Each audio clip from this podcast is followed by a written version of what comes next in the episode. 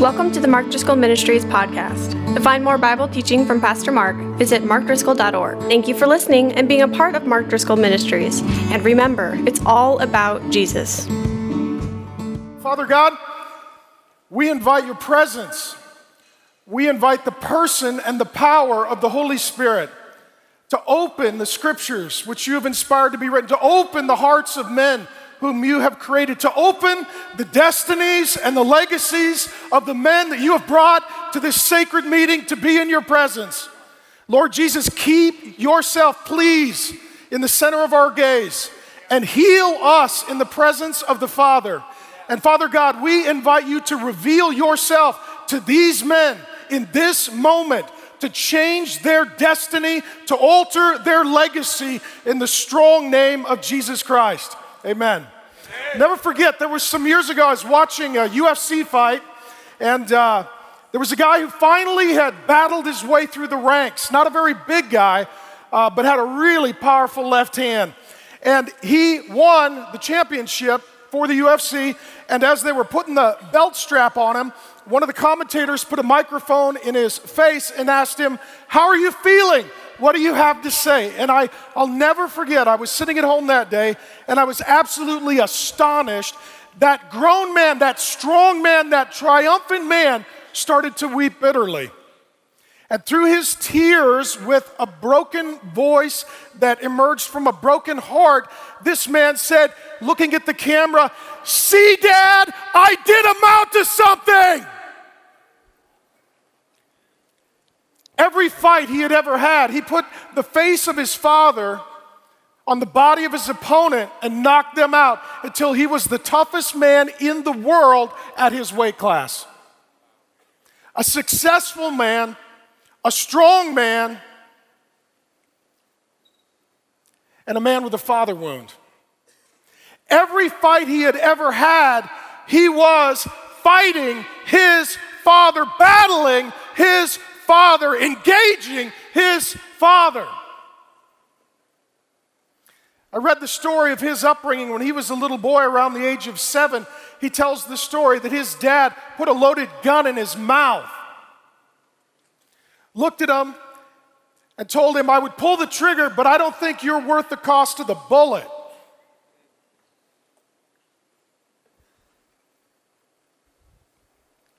Every man who's here is marked by his father, for good or for evil by his father. Every man here is dominated by his father. Some of you will say, I have no father. Your life, your history, your destiny thus far has been dominated by the empty chair at your dinner table when you were a little boy. There are six kinds of fathers which kind of father did you have? Which kind of father are you or will you be? Some of you, the story of your dad is one that is tragic. He died of cancer. He got hit by a drunk driver. He was a first responder for the military, for the police department, and or for the fire department, and he died giving his life for the sacrifice and service of others. You miss him, but you're probably not embittered against him. In fact, you're probably proud of him. For some of you, the story of your father is terrible. Your father was a terrible man. He was happy to sleep with your mother, and then he left once you arrived. He was not going to put food on the table. He was not going to put a Bible in your hand. He was not going to put a kiss on your forehead. He abandoned you. He was a terrible man. Some of you, your father was tough. He was there, but he was more like a football coach. He was more like a military drill sergeant. He intimidated you, he domineered you, he bullied you, he threatened you, maybe even he raised a hand against you. That's why some of you love sports because it was the only way you got any affection or affirmation from your father. Some of you, your dad was not tough, he was present, but he was tender. He was a sweet guy. He was a nice guy. He was most huggable in high school. He was most likable in college. He was a real sweetheart of a guy. But he had no spiritual vertebrae. He was a jellyfish. He wouldn't stand up. He wouldn't fight for the family. He couldn't make any money at work because the other guys would conquer and dominate him. He let your sister date, sleep with, get abused, raped by really bad, tough guys, and he didn't like conflict, so he would put his family in harm's way. If he was a Christian, this was particularly confusing. A man needs to know when to be tough, he needs to know when to be tender. Some of you, your father was tolerable. He wasn't an awful man, he wasn't an awesome man. He did an okay job, and compared to most, you had it pretty good. Somewhere on the scale from Homer Simpson to Ned Flanders, he was a C student somewhere in the middle. And some of you had a terrific dad. Your dad stayed faithful to your mom. Your dad gave you a Bible. Your dad put the family in the car and took them to church to sit under the life giving Word of God. Your, fa- your family was led by a man who knew when to be tough and tender. Your, your father was present. He worked hard. He fed the family. He provided not just financially, but emotionally and spiritually. He protected physically. He informed theologically. He pursued you evangelistically. You had a terrific father. Not many of you did. If you did, you need to know you're a unicorn. For the other men in the stadium, we've heard about terrific fathers. We didn't see one ever. We thought they were an imaginary, fictitious creation. We didn't know they were real. How about you? What kind of dad did you have? I was watching the uh, NFL draft the other night. I want to thank my mom. I want to thank my grandma. What about your dad? I don't know where he is. Isn't it amazing that in, in the sport that we find the most masculine, the most aggressive men, maybe they're all fighting their father. How about you? What was your dad like? God told me two things I'm supposed to do before I get on a plane later today. He wants to heal you, and then He wants to fill you, and then eventually He's going to send you. But this is where God needs to heal you. Let's talk not about you, let's talk about your dad. You didn't arrive on this planet like the Lord Jesus with no earthly father. You came from some man. What is he like? Tell you a little bit about my story. We were O'Driscoll, Irish. Irish. So we had two emotions angry and drunk. Those were our emotions. You put those together and it was not good. We were the O'Driscolls in County Cork, Southern Ireland. Right? Irish Catholic. So if you're here, Catholic boy, welcome. My name's Father Mark. I hope you enjoy the Mass. Right? My family, violent, drunken, mean, nasty men, not great guys. We were pirates. I'm not making that up. We were pirates. One of the most legendary things we did, we rode out in the Baltimore harbor and seized a ship filled with wine. We were not just pirates, we were alcohol pirates, right? That's varsity. That's what that is varsity pirate. So we rode out, we seized a ship filled with wine. We took all the wine and we drank most of it. I think we sold some of it. It started an international incident where the nation that was transporting the wine came back, took a bunch of Irishmen, a bunch of us micks, took us as slaves. That's, that's our claim to fame. Here's my point don't judge a man by where he's at, judge him by where he started. Some of you guys, your dad was a deacon, you were born in the red zone. Some of you guys, your dad was an alcoholic, you're born on the five yard line, you had 95 yards to go. Some of us were born in the parking lot, we didn't even make it into the stadium, okay? What happened then is the men of my family, alcohol, violence, not a good bunch of men. Then the potato famine hits. We're starving to death. My great great, I don't know how far down the line, grandma dies of either typhoid or starvation. My great great great great, whatever it is, grandpa makes the long walk from County Cork up to Dublin, jumps on a coffin ship they called it a coffin ship because it was built to transport goods, not people. And most of the people who ventured under the hull of that ship died. He went alone as a widow, landed in New York. The Micks weren't super welcome, so he ended up going to be, of course, a red potato farmer. That's what us Irishmen do. We drink alcohol and we grow potatoes. That's what we do. End up in Grand Forks, North Dakota. got a plot of land, married another woman, started having kids. That's where I was born. At the family homestead, and it was not impressive. When I was a little boy, I went to visit my grandpa. Didn't really know him because there was such alcohol and violence in my family. When I was born, my mom moved us far, far, far away. As soon as we could afford a full tank of gas, we left. I went back to see my grandpa when he was dying. He had a janky little house, the corner of which was held up by a car jack. I don't think that was the intended use of the car jack, that was a modification. We come from poverty, we come from violence, we come from father, son, father, son, father, son, tragedy, tragedy, tragedy, tragedy, tragedy. And then at the age of 19, God saved me and I met my Heavenly Father. And then God did something extraordinary, and that is when I was a young man, God saved my father. Do not stop praying for your father. Do not be embittered against your father. Pray for your father. Wait for your father in heaven to deal with your father on earth. My dad got saved, met Jesus became a completely different man. One of the most historic days of my whole life, we were in the Jordan River where Jesus was baptized, and I'm there with my dad and my son, his grandson. I baptized my dad, and we turned around and baptized my son. Three generations, curse broken. Curse broken.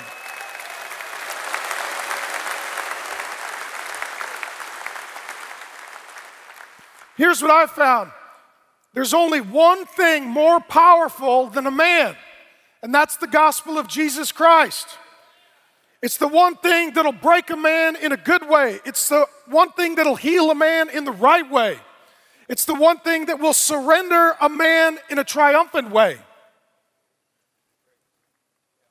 What I want to talk to you about is something that I don't believe I have ever talked about publicly.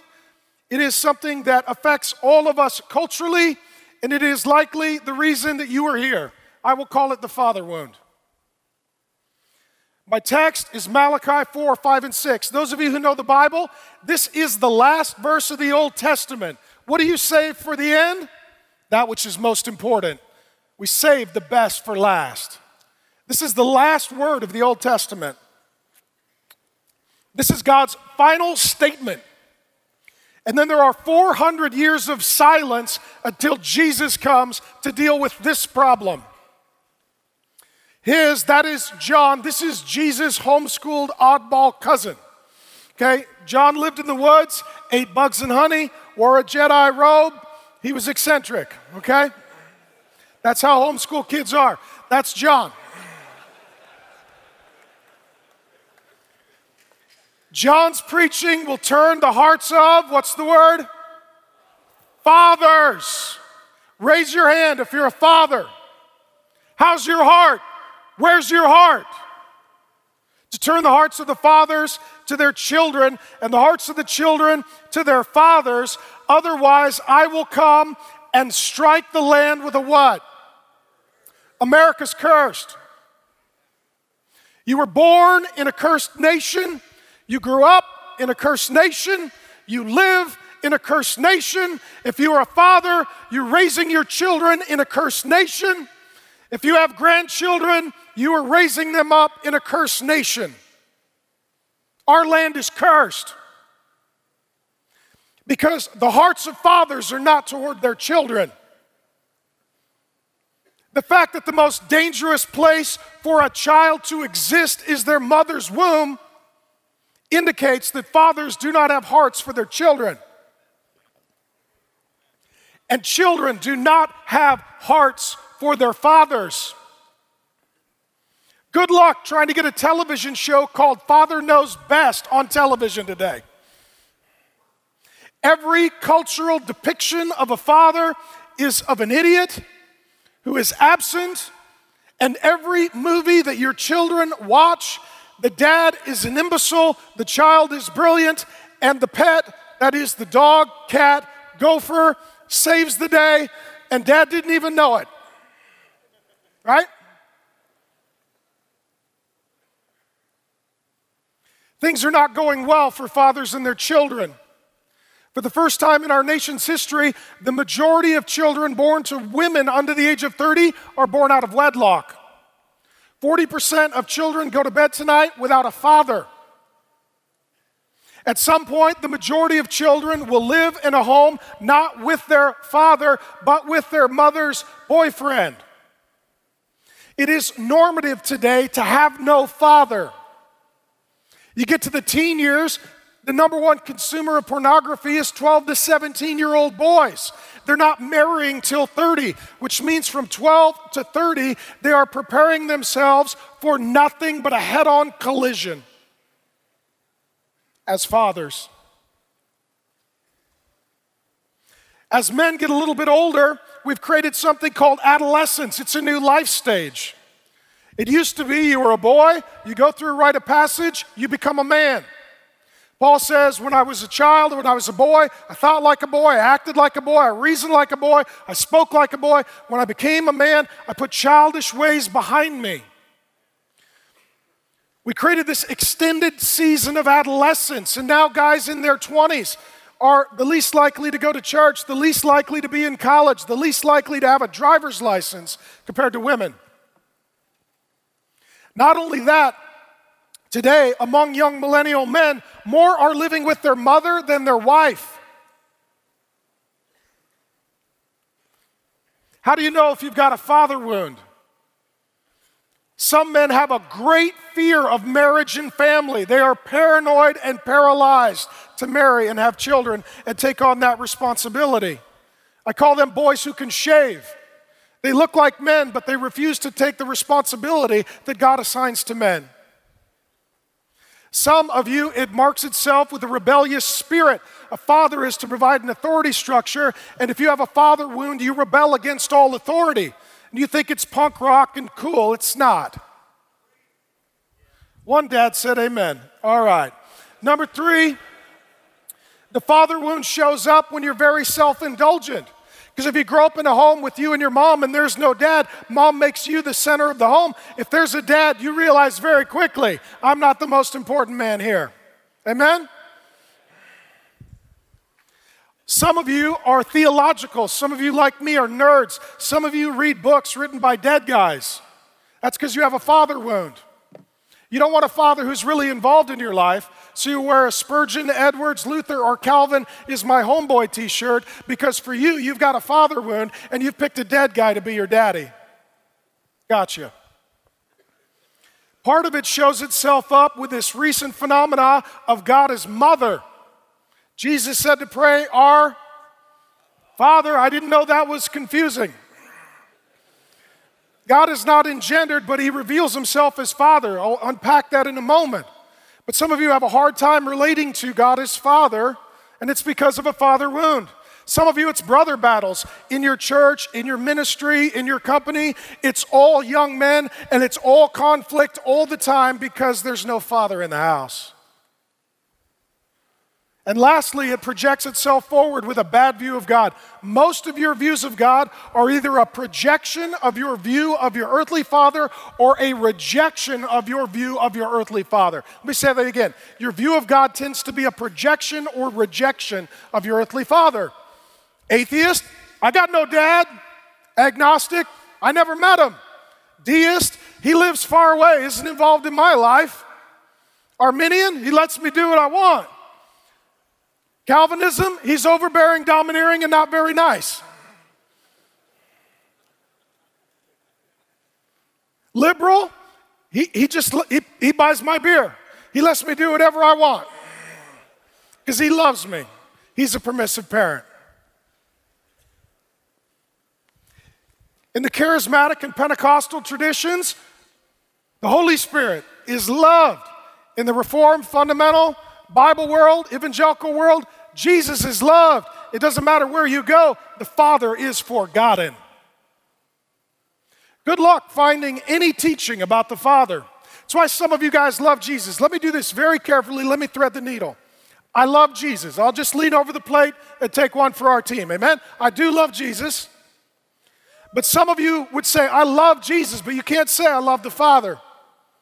Some of you say, I want a personal relationship with Jesus. You can't say, I want a personal relationship with the Father. Some of you say, I, I want to be like Jesus, but you can't say, I want to be like the Father. It's because you have a father wound and you don't understand the fatherhood of God. That's why some of you get so excited about Jesus, because you love a you love a focus where the Son is the hero and the Father is forgotten.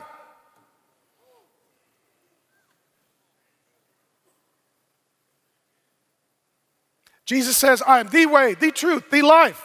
No one comes to the the Father but through me. Jesus' job is to get you to your dad. Jesus gives you your forgiveness, your Father gives you your healing.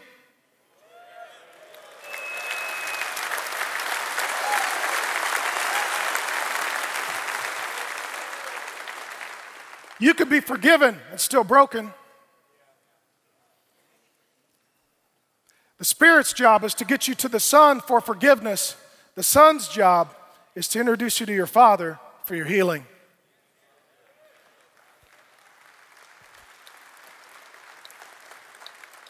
I want to talk to you about God the Father. We want to heal your father wound today. We want to free you up to be a good father, physically or spiritually. Now, here's how the Lord Jesus taught us to pray in Matthew 6 9. You've all heard it. They come to Jesus, they want to know how to pray. Jesus says, Pray like this. Pretty simple. What's he say? Our Father. Our Father. That's what he says. Who art in heaven. Okay, now here's the deal. We live, listen to me.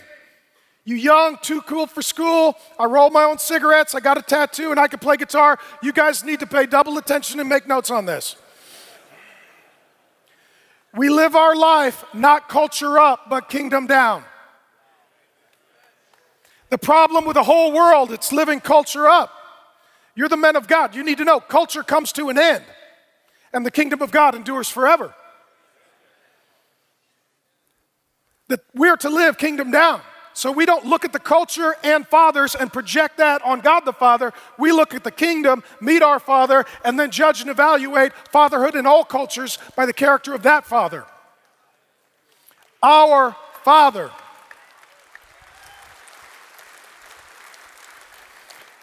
Now, this is unique. When you read the Old Testament, roughly 15 occasions, it'll say something about the fatherhood of God, usually in relation to the nation of Israel, not to an individual. All of that changes when Jesus comes along. Roughly 165 times off the lips of Jesus that we read in the Gospels, the four biographies telling his story, he calls God Father. It's Jesus' favorite title for God. Father. 165 times. How often do you talk to God the Father? How often do you talk about God the Father? I'm blessed to have five children three boys, two girls. I would be devastated in my home if I never heard my name.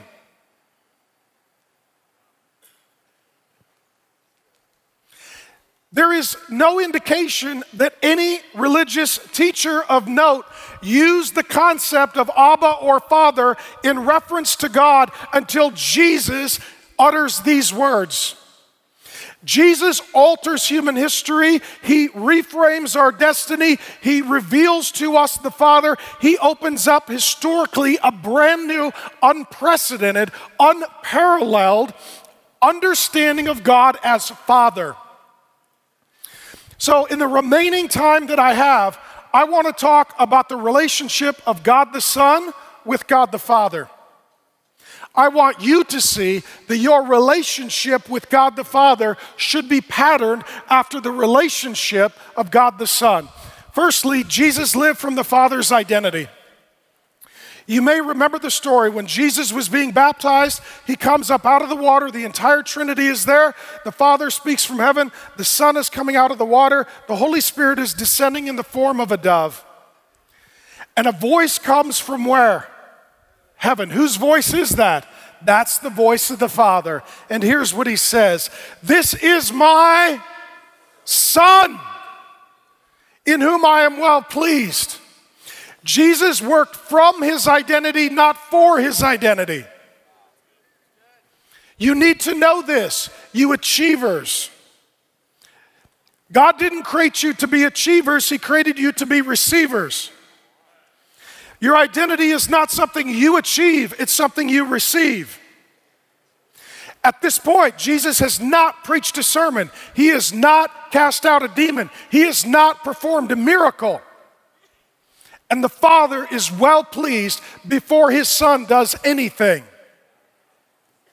If you are a son of the Father, He is pleased with you regardless of your performance, and your identity will transform your activity. Who you are changes what you do. When you know who you are, then you know what to do. Some of you would ask, I'm not a Christian. Who is my father? If you are here, my dear friend, I love you. I do not write the mail, I deliver it. My job is not to write the mail or to edit the mail, but to deliver the mail. I want to have a sober moment with any of you men who are not yet Christian. Spiritually speaking, this is exactly what the Lord Jesus says Your father is the devil. None of you is an independent man. There are only two teams in this stadium the sons of God and the sons of the devil. Those are the only two categories. You, my friend, have the most important decision to make of your entire life. Will I receive the forgiveness that my big brother Jesus paid for on the cross? And will I become adopted into the family of God as a son of God? Or where I live the rest of my life as a son of the devil and stand before the judgment seat of Christ to give an account along with my spiritual dad? For those of you who do know and belong to the Lord Jesus, and you are sons of the living God, Romans 8 speaks to you. For all who are led by the Spirit of God are sons of God. For you did not receive a spirit of slavery to fall back into fear, but you have received the spirit of adoption as sons by whom we cry, Abba, Father! Abba, Father! That's my dad! My dad knows me! My dad loves me! My dad seeks me. My dad saves me. My dad forgives me. My God, my dad heals me. My dad adores me. My dad will never leave me. My dad will never forsake me. My dad will never abuse me. My dad will never abandon me. My dad will never lie to me. My dad will never turn his back on me.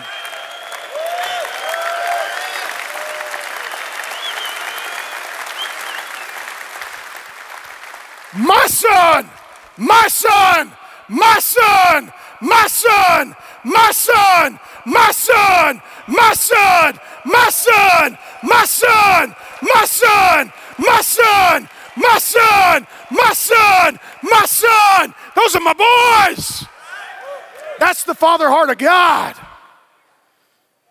That's the father heart of God. You're his son. Number two, Jesus worshiped in the Father's house. Luke 2:49. He's a young man. His mom and dad come looking for him. Jesus, where have you been? He said, Did you not know that I needed to be in my father's house?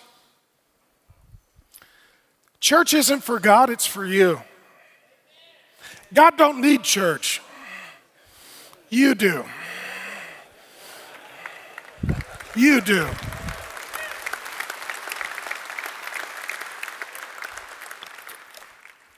You need to lead your family to the Father's house. It's not your wife's duty to lead your family to the Father's house.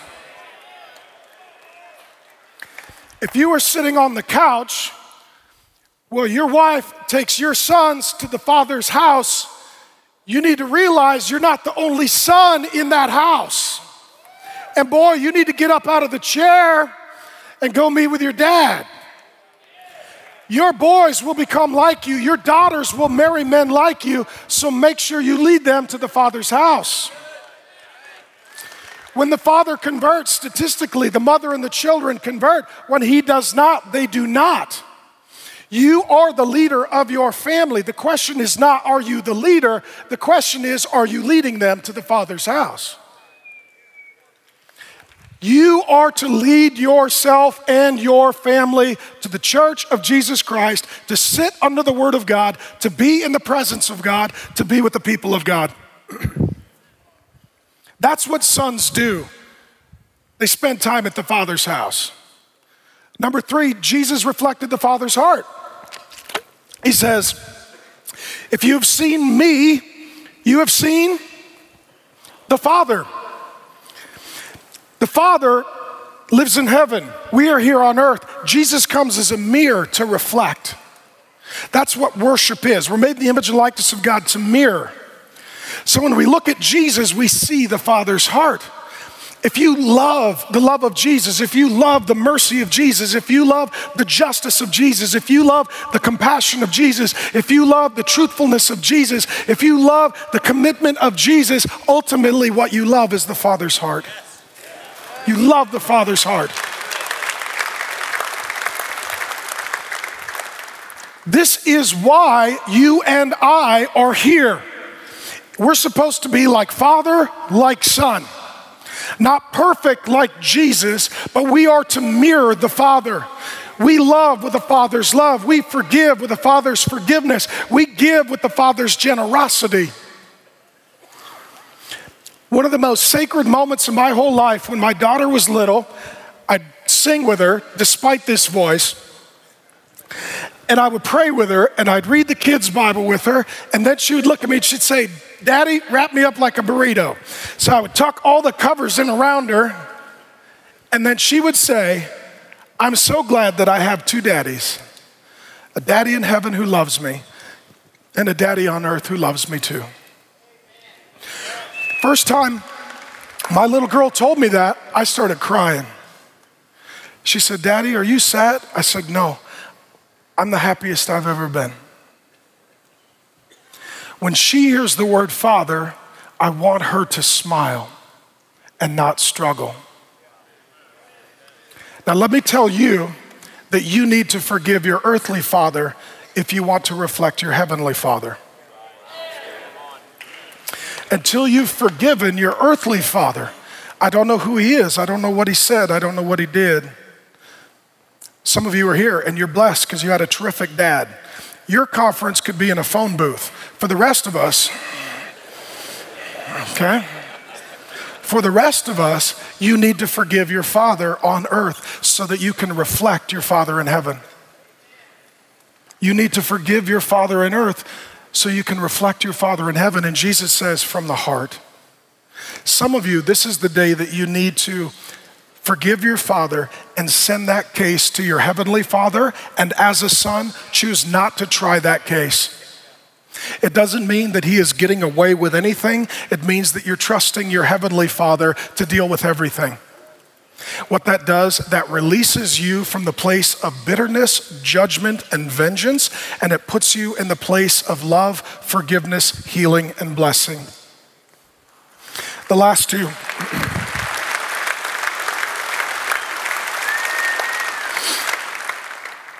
I'll skip the next point for the sake of time. Jesus surrendered to the Father's will. One of the final statements we hear from the Lord Jesus is in Mark 14 36. Abba, Father, all things are possible for you. Remove this cup from me, yet not what I will, but what you will. A son articulates his pain, his fear, his longings, his hopes, his dreams, his concerns to his father, and says, Your will be done. Father, I do not necessarily understand, but I understand one thing, and that is that I can trust you. You and I, as men, need to understand that the safest place to be is in the will of God.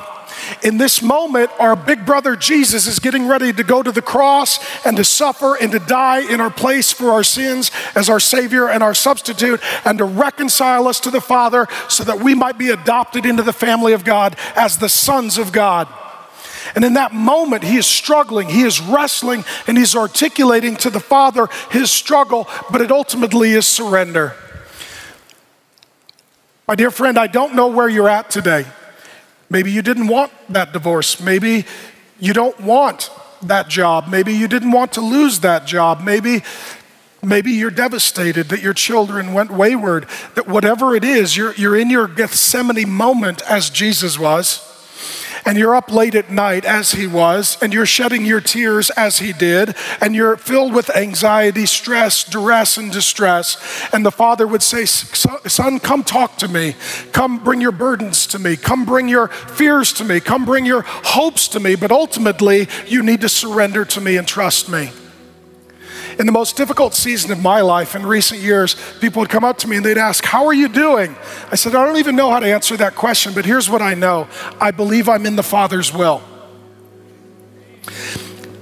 It is not the absence of trouble, trial, or trauma, but the presence of the Father that makes life worth living. I would rather go through hell with my Father than live in heaven without Him. Lastly,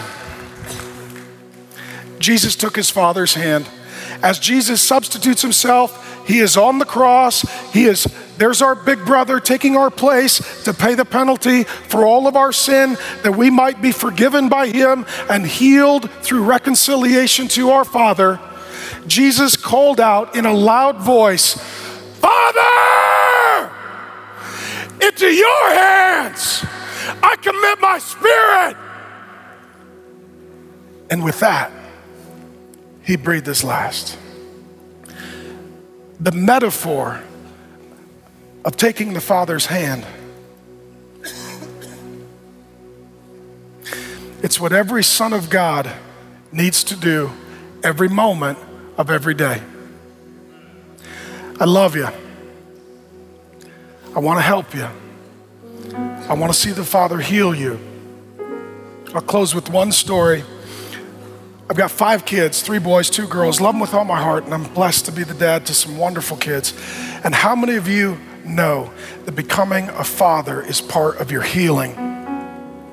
When you look at your children and you realize God loves me like I love them, that God's heart for me is like my heart for them.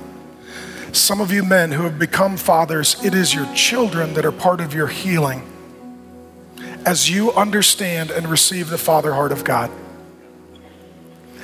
Some years ago, we were going to take a trip as a family to Scotland. I was going to yell at people, and uh, that's what I do professionally. And uh, and so I kept telling the kids, "It's going to be amazing." I'm selling the trip. My kids are little. We're going to see castles. We're going to go to John Knox's house we're going to go see where they wrote the Scots Confession of Faith. We're going to go to St. Giles Church. We're going to go to Mary Queen of Scots Castle. We're going to go down the Royal Mile in Edinburgh. We're going to catch a connector flight in London. We're going to ride on a double decker bus.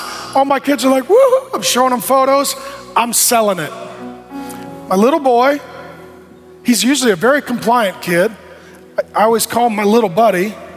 He's the youngest. He, he just looked at me, he's like, I ain't going. I ain't going. I was like, so I, I start selling it even more. Oh, but you can ride in one of those black cabs facing backwards. He's like, I'm not going. The more I sold it, the more he opposed it. I'm like, well, little buddy, look at this. I showed him on the internet. Look at the Royal Mile. You're going to go to castles where they had warriors. I'll buy you a sword.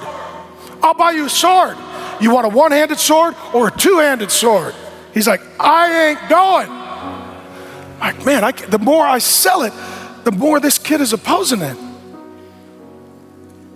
He's not a defiant kid. Eventually, he literally put his foot down, bowed up on me, all like 26 pounds.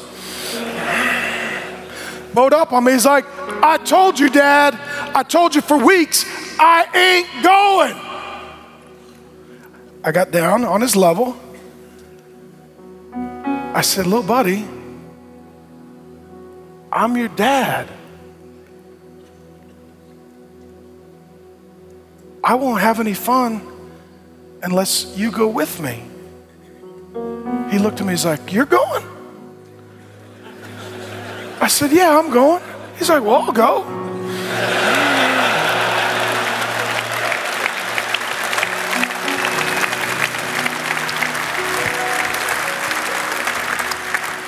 that poor kid's trying to figure out how to do exchange currency, catch a connector at Heathrow, figure out where the Royal Mile is. He can't even read. This is overwhelming. I literally stood up and he, I started chuckling.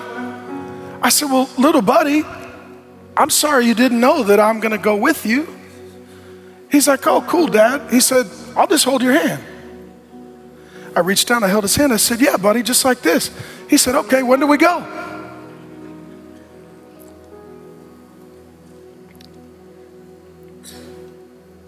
You are his little buddy.